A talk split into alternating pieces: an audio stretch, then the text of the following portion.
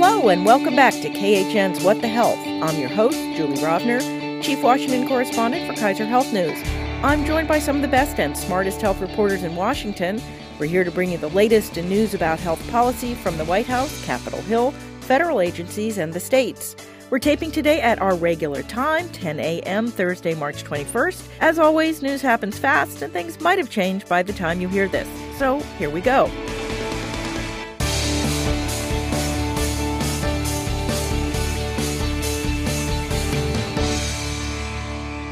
Today we are joined by Joanne Kenen of Politico. Hello, everybody. Anna Edney of Bloomberg News. Hello. And Alice Ollstein of Politico. Good morning. Also this week, an exit interview with FDA Commissioner, for a few more weeks at least, Scott Gottlieb.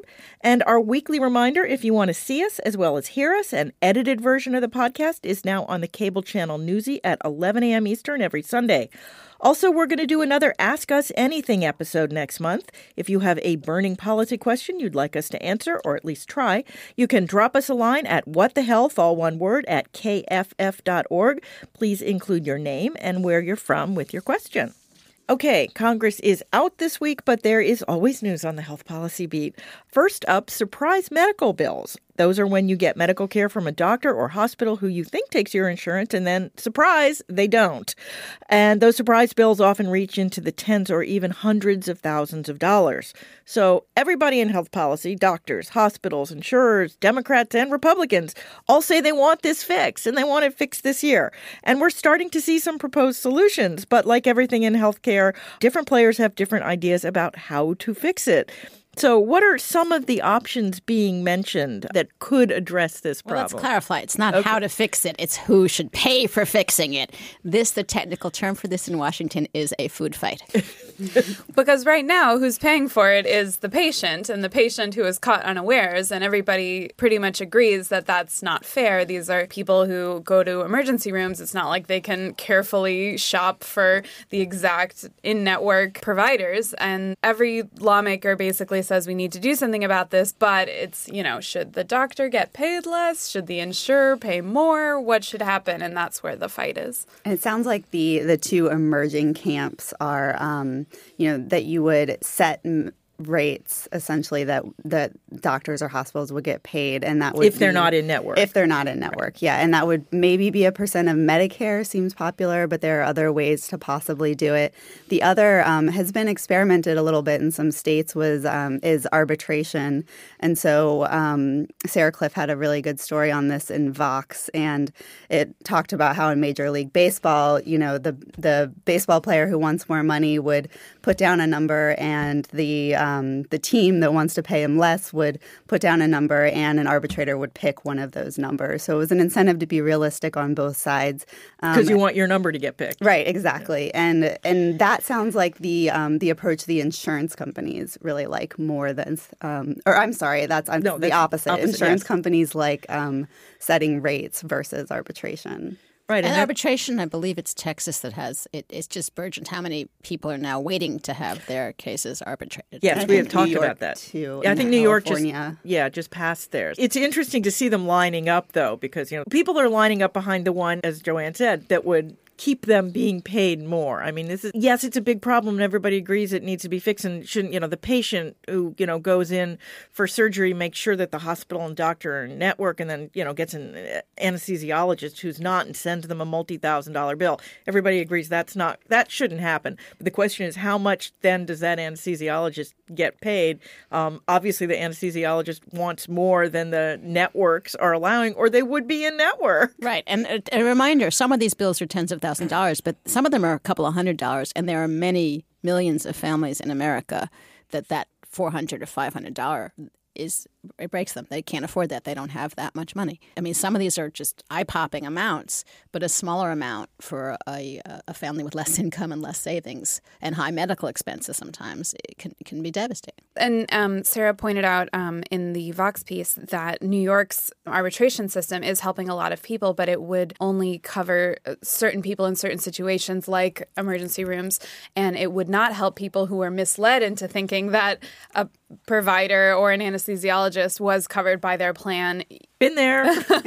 and surprise, it wasn't. Well, I noticed one of the things that um, the insurance industry got behind in their letter was um, requiring doctors or hospitals to tell the patient if they're out of network.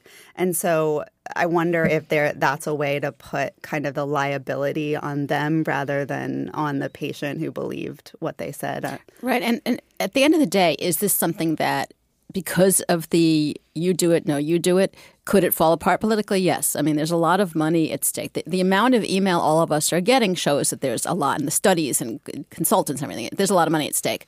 Um, so could it fall apart? Yes. On the other hand, it is also one of the few things that there is bipartisan concern, and there are theoretically ways to split the difference or compromise. This is something that Congress could address. I know that's what makes it interesting. It it, right. it, it, it should also, be low hanging fruit, but like no everything, right. yeah, exactly. There's no but I mean, I think there's a I think there's a bipartisan intent here mm-hmm. that we don't usually see around healthcare. I do think that they would like to fix this. I do think that people just think this is just not. You know, you're unconscious. You can't negotiate. And you have insurance. and you I have mean, it right. Yeah, we're not even it's talking about the uninsured. Theoretically, did everything right. They have insurance. They're responsible.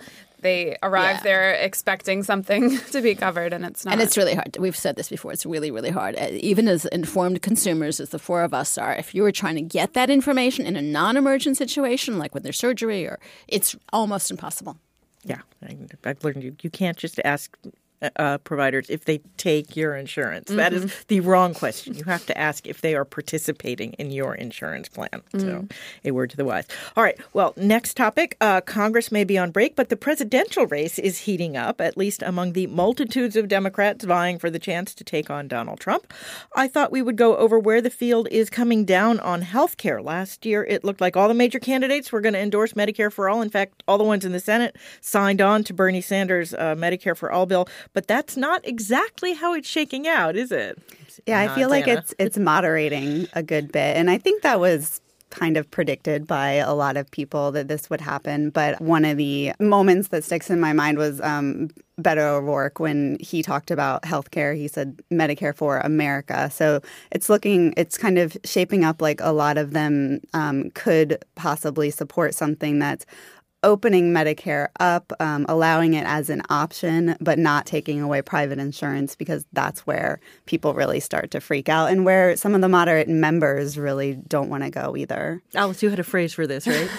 yes. So, well, for starters, it's striking how much unity there is in the entire uh, Democratic uh, candidate field, which is growing by the day. It's going to be enormous, the amount of people. And so basically yeah, I said that everyone. New Hampshire's going to have to annex Vermont to make room for all of them to campaign. you need a lot more countertops for people to stand on. Right. Um, but uh, so everyone is basically saying we want to get total universal coverage, and they're saying that it would be great if if it was a single payer system eventually the disagreements over are over how to get there and how quickly to get there and how much to make some uh, a transition mandatory versus optional and so you're seeing uh, camps starting to form now that are you know the full mandatory single payer bernie sanders pramila jayapal model that would just transition everyone into a single payer plan that covers basically everything and doesn't charge any premium so no role for private insurance exactly except you know tiny supplemental here and there. Cosmetic surgery. and LASIK.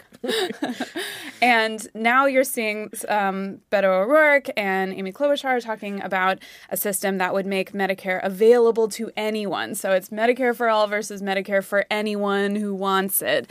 And, and some populations would be mandatory. I mean, the babies would be enrolled in it. Yes, yes, right. they would be automatically enrolled, but it would be it, this is this is um, a lot more robust than just the buy-in plans that people are pushing because it would automatically enroll children, it would automatically enroll everybody in Medicaid and everyone on the individual market, and it would be an option to any employer or employee, and it would go from there. And so you could imagine it covering everyone in eventually, and not that long even. Right. So. It's a, it's a Medicare for mm-hmm. a lot of people as long as they want to be, unless we say they have to be. Mm-hmm. Right. Mm-hmm. but it would charge premiums. on a bumper sticker. one one big difference is that it would charge premiums, but the Medicare for all bills in the House and Senate have absolutely no pay for, which we've discussed before. Um, but this bill would be paid for by those premiums and by they outline specific um, taxes on the wealthy and on cigarettes and various other things. And a reminder that today's Medicare, the current Medicare for people over 65 and uh, certain disabled populations, there are premiums. Low income people are subsidized. There's there's all sorts of ways in which And there are copays. I mean, enormous copays actually in there Medicare. are copays, there are deductibles. It is not free for the low income people or the dual eligibles and variants. I mean, me- people get Medicaid and Medicare, various things. What's oh, and oh, the. Medicare for America plan would cap out of pocket costs. So that's important. Yeah, I mean, what's interesting to me about how this is shaking out is that, you know, we started in when I think, I guess it was Kamala Harris sort of famously said, well, let, nobody likes their private insurance, so let's just get rid of private insurance.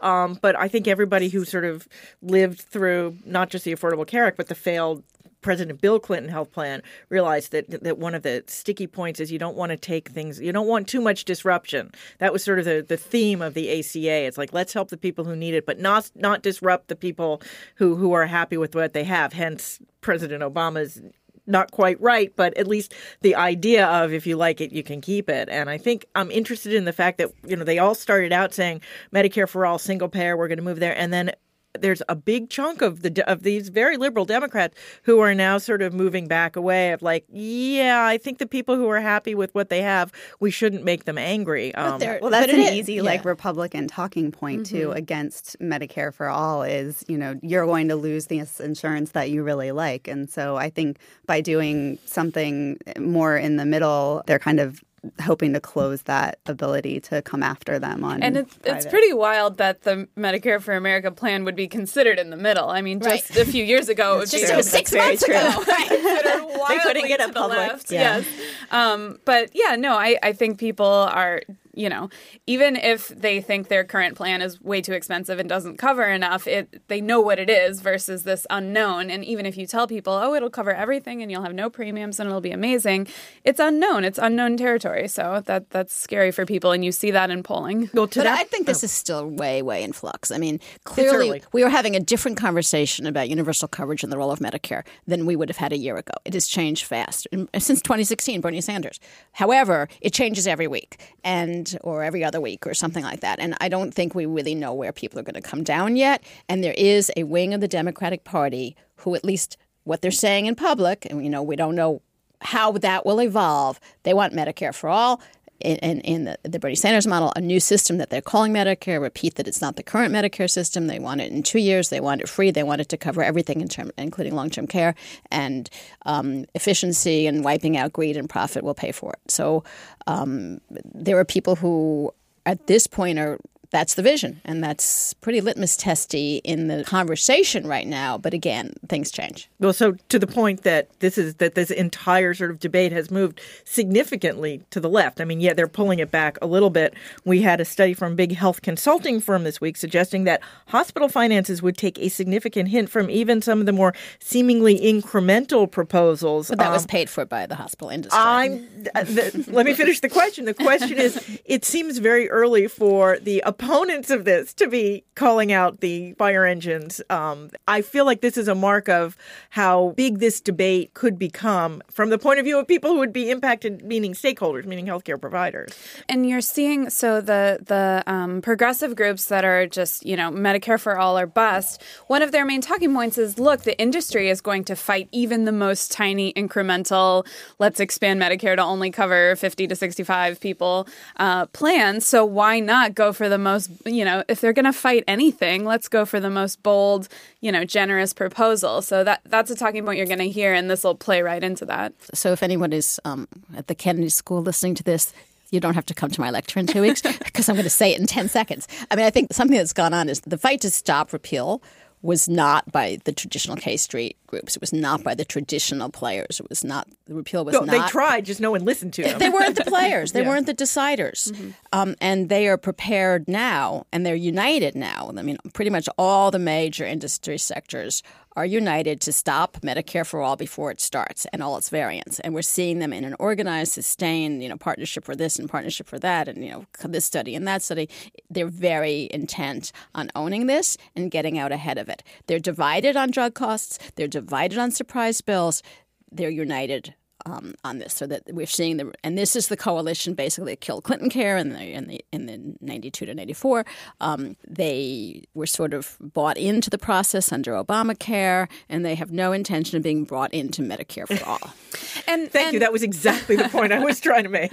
they obviously have uh, an interest and a stake at this, and and are not, you know, sort of an impartial uh, expert, you know, force weighing in. But to be fair, they are correctly pointing out that even these plans that are being sold as less disruptive and optional would still have a huge, huge impact on the healthcare sector, and somebody's going to have to pay. It's a fifth more. of the economy. That's a lot Yes. of people's salaries. hmm So even if you change, you know, one big chunk, several millions of people's health insurance to, you know, reimburse doctors at Medicare rates, that still has a huge impact.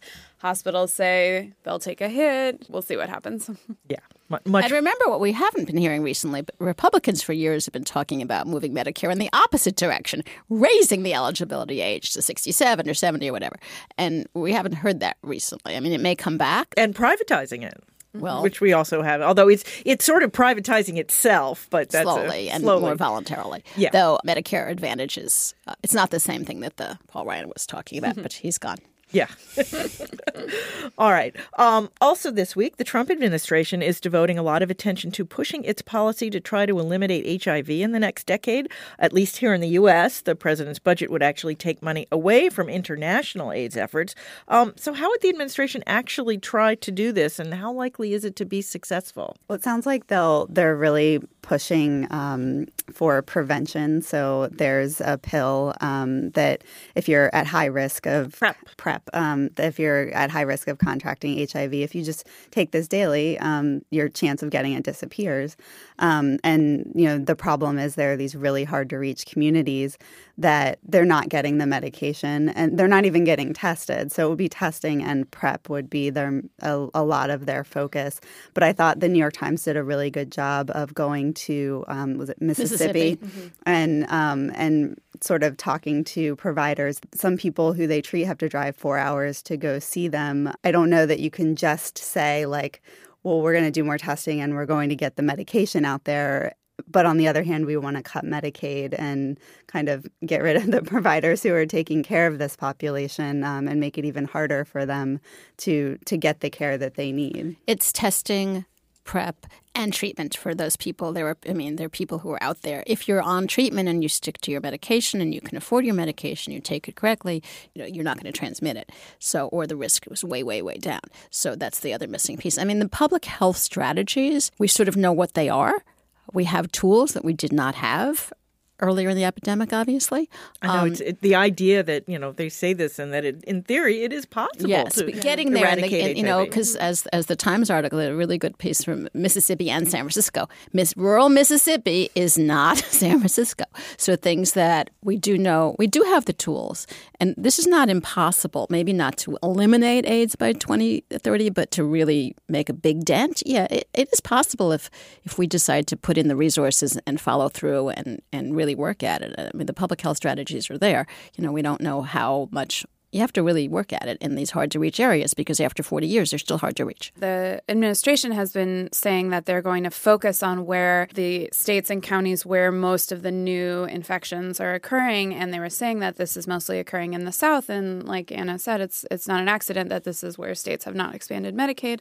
Millions of people are uninsured, um, and and yeah, so this is this is a hard to reach population. So even if they got tested and um, wanted to begin treatment, affording that without um, coverage is very Well, there's challenging. the Ryan White. I mean, you don't have to have Medicaid. There are other. Right. I mean, it's an issue. Affordability is an issue, but it's mm-hmm. not the only issue. I mean, mm-hmm. there's cultural issues, there's stigma issues, mm-hmm. there's health literacy, understanding issues, there's fear of the disease and not understanding it can be treated issues. There's a whole lot of layers and layers of issues. But you know, as someone who covered this in the early years, the fact that we take for granted the tools we have. You know, Julie and I were kids when it started, but I mean, we both knew people who died, and uh, it's really different. I mean, it, Yeah, it- it we is- could actually we could wipe out AIDS if we really worked at it. And, you, and of course, as Julie noted, it's a, a, U.S. program. I mean, WHO is committed to wiping out AIDS across the globe. Um, this program that Trump embraced, you know, with the enthusiasm of, of, of HIV activist groups and, and public health people, but it is it's only in the United States. Right. So the the I, I think the the budget proposal was actually to cut funding yes. for global AIDS help, and you know, people in the U.S. don't always just stay in the U.S. Right. Um, so right. That, but the is, cutting it far, is still yeah. a communicable disease. Yes. Right. and cutting, but cutting global AIDS funds is all, they're cutting global everything funds. So right, uh, right. and the same true. thing, you know, with yeah. cutting Medicaid, a lot of AIDS groups have sent me emails. I mean, they are concerned that on the, you know, that you can't give with one hand and take away Yes. with the other and expect it all to work. And you know, as the the uh, HHS Secretary Azar pointed out when he was asked about this, and I'm sure he will be again, uh, you know, it's a tough budget year for the the Trump administration. There are still these spending caps in place that will go into effect if something isn't changed, um, and that they tried. You know, they there was a there was a big cut to the HHS budget. So any place that they they beefed up, they cut mm-hmm. somewhere else. So I think it will Right. be And they did put money into it. It was not just a slogan. I mean, when we first heard the State of the Union that, you know, Trump was mm-hmm. going to do this until we saw the budget, we weren't really sure what it meant. And that they are putting money into it. You know, We'll see how this rolls out. All right, that is our news for the week. We're going to play the interview I did with Scott Gottlieb on Wednesday, and then we'll be back with our extra credits. It is my pleasure to welcome back to the podcast Dr. Scott Gottlieb, Commissioner of the Food and Drug Administration, at least for a few more weeks. You are our first two time guest, so thank you for doing this. Thanks for having me. You have been active in literally every corner of what FDA oversees, from food safety to boosting generic drug approvals to trying to curb teen use of tobacco products. I know you're not allowed to look for a job while you're still on the government payroll, but when you leave, what do you most want to pursue, and what do you want your successor here to pursue at the agency? Well, I think you know I'm still going to be active in policy issues. I'm still going to try to weigh in um, where I think it's helpful. But you know, I think I'm going to weigh in differently. I think I'm going to try to find ways that I could um, continue to think of new ideas that I can help advance that I think are constructive um, and can help inform the dialogue and give people new ways of thinking about trying to solve some of these challenges. With respect to um, Dr. Sharpless and how he thinks about the mission, I don't want to prejudge. Um, But you're Um, leaving some things undone. Yeah, we're leaving some things undone, and, and I think that there's a lot of things that are in process that are going to roll out in the next several months. Policies, things, implementation of the Support Act, for example. You know, my impression of Dr. Sharpless, he's extremely public health minded. He understands the agency. I think he has a wonderful ethic with respect to the mission of this agency. I think a lot of his goals are going to be very consistent with the agency's goals. Is there one particular piece of what FDA does that you feel like needs to be more front and center than the rest? One of the things that I'm, I'm proud of having done here is I feel that I, we worked across all the parts of the agency. I mean, this is an enormous agency. The scope of this agency is very broad. It impacts a big swath of the economy. People say 20 to 25 percent of the economy is regulated by FDA, but it also impacts public health issues that are very pertinent to people's lives in multiple spheres, whether it's food regulation, cosmetics, dietary supplements, homeopathy you know, I think one of the things that we did was look across the entire agency and look for places where there were either outdated approaches to how the agency was approaching certain challenges or the challenges had grown in a way where we needed to change our overall orientation, whether it was trying to rethink how we regulate homeopathy products, trying to rethink and modernize our approach to dietary supplements. We recently put out a statement that I won't be here to f- see through about trying to change our orientation to cosmetics. We looked at trying to reframe our approach to tobacco products, the regulation of tobacco products, putting nicotine at the center of our regulatory efforts. So I think we tried to fundamentally rethink how we addressed important areas of public health where the agency was facing different challenges because of how things have gotten more complex. We were seeing homeopathy products that were creating a lot of new risks. In 2016, almost all of the former FDA commissioners got together on a stage and said they thought that the FDA should be an independent agency, independent of HHS, reporting directly to the president. I know you're, you're unlikely to say that now, but having run the agency, do you think that they have a point? Well, I think part of what they're arguing is that the complexity of the mission of the agency and the scope of what the agency does, reporting through multiple chains, can sometimes impede the ability of the agency to advance advance policies quickly. Um, I don't think making the agency an independent agency is the only way to address some of those challenges. Um, but I do think that there's some underlying truth to the fact that the scope of this agency has grown um, significantly over time. That's the biggest difference in terms of my various stints at the agency. I was here in 2003, came back in 2005, and back now. I came back in 2017. I think what was most different about the agency was just the sheer scope of the regulatory mission had gotten um, so much more complex and so much larger. But I don't think that uh, making an independent agency is the only way to address that that underlying issue. And I still think that this agency is. Uh, you know, is manageable. And I think that the various pieces of its public health mission, there's a strong public health rationale why you'd want to keep these parts together. One tobacco question. Um, we've talked a lot on the podcast about Juul and teen use of non combustible tobacco products. Can you explain in very lay terms the balance you're trying to strike in terms of regulation of e cigarettes? Well, we think nicotine uh, exists on a continuum of risk, with combustible products being the riskiest form of nicotine delivery and medicinal products being the least risky. The medicinal ele- products, people like trying to quit gum, smoking. patches, right. You know, the electronic nicotine delivery systems like e-cigarettes existing somewhere in the middle. They're not safe they have certain risks associated with them, but we believe they're less harmful than combustible tobacco products. And so we want to make these products, we want to put these products through an appropriate series of regulatory gates to fully understand their risks and their potential benefits to make them available to currently addicted adult smokers to help them transition off of combustible cigarettes. And our broader vision was to regulate nicotine in combustible cigarettes to remove the nicotine, to more rapidly migrate adults who still want to get access to nicotine off of combustible tobacco onto these other products.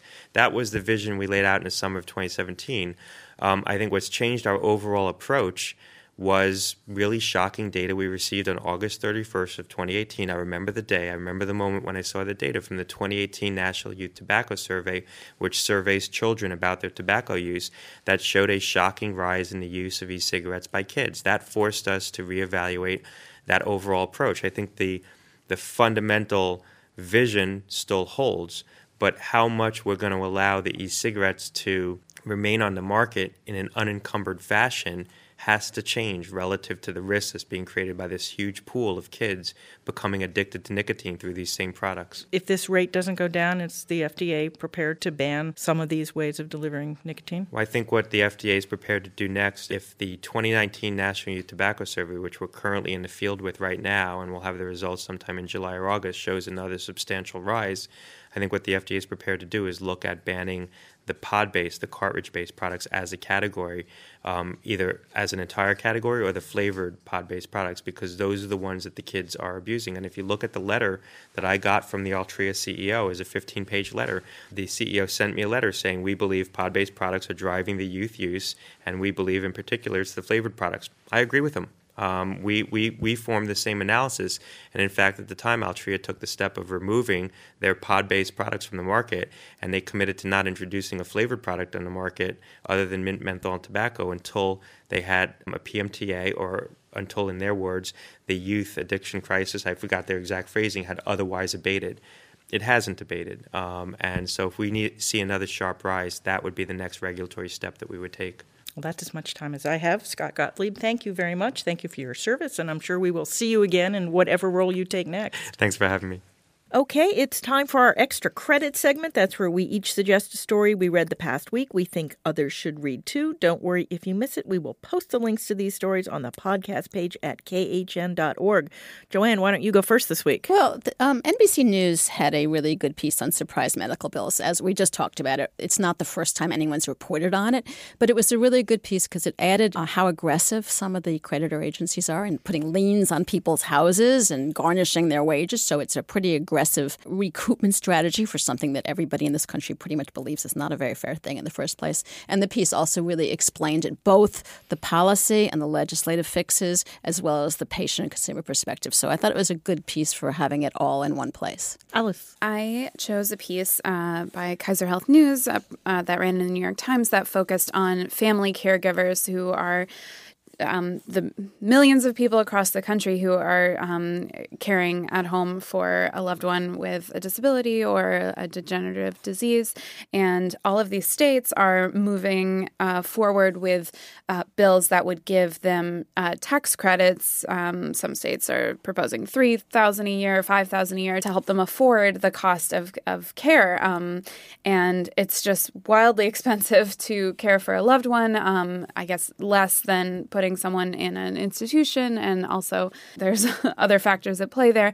Um, and I thought it was interesting, and I think that uh, this is a big piece of why groups lobbied so heavily for long term care to be included in these Medicare for All proposals, um, which would take the burden off of theoretically off of family members and enable them to go back into the workforce. Um, so all, all of that's going on. I did on. my first big long term care story in 1987. Mm. And I remember thinking, oh, we're going to take care of this by the time I need long term care. And yeah, now I'm not so sure. It's really expensive. It's really the reason we haven't solved it is it's really, really expensive. expensive. Anna. Um, mine was in STAT. It's by Matthew Harper, um, The Astounding 19 Year Journey to See Change for Heart Patients. I found this really interesting um, because it follows kind of basically there used to be, well, and still can be, but open heart surgery if you have heart issues. And there was an invention. There's a heart valve that can basically be um, put in through a catheter, so you don't like have stent. to be yeah exa- exactly. So you don't have to be ripped open. Um, but it took almost two decades to catch on. And what I thought was interesting about this is you see a lot of saviors coming to the healthcare industry of late from Silicon Valley, particularly like the Apple Watch, or um, I'm thinking of these like apps for contraception that don't actually work all that well. we'll um, talk about that also at some point. So, um, so you know, people g- get behind these like big grand ideas and want it to work really fast and adopt it and have wellness programs, and they, you know, real medical breakthroughs can take time. Absolutely.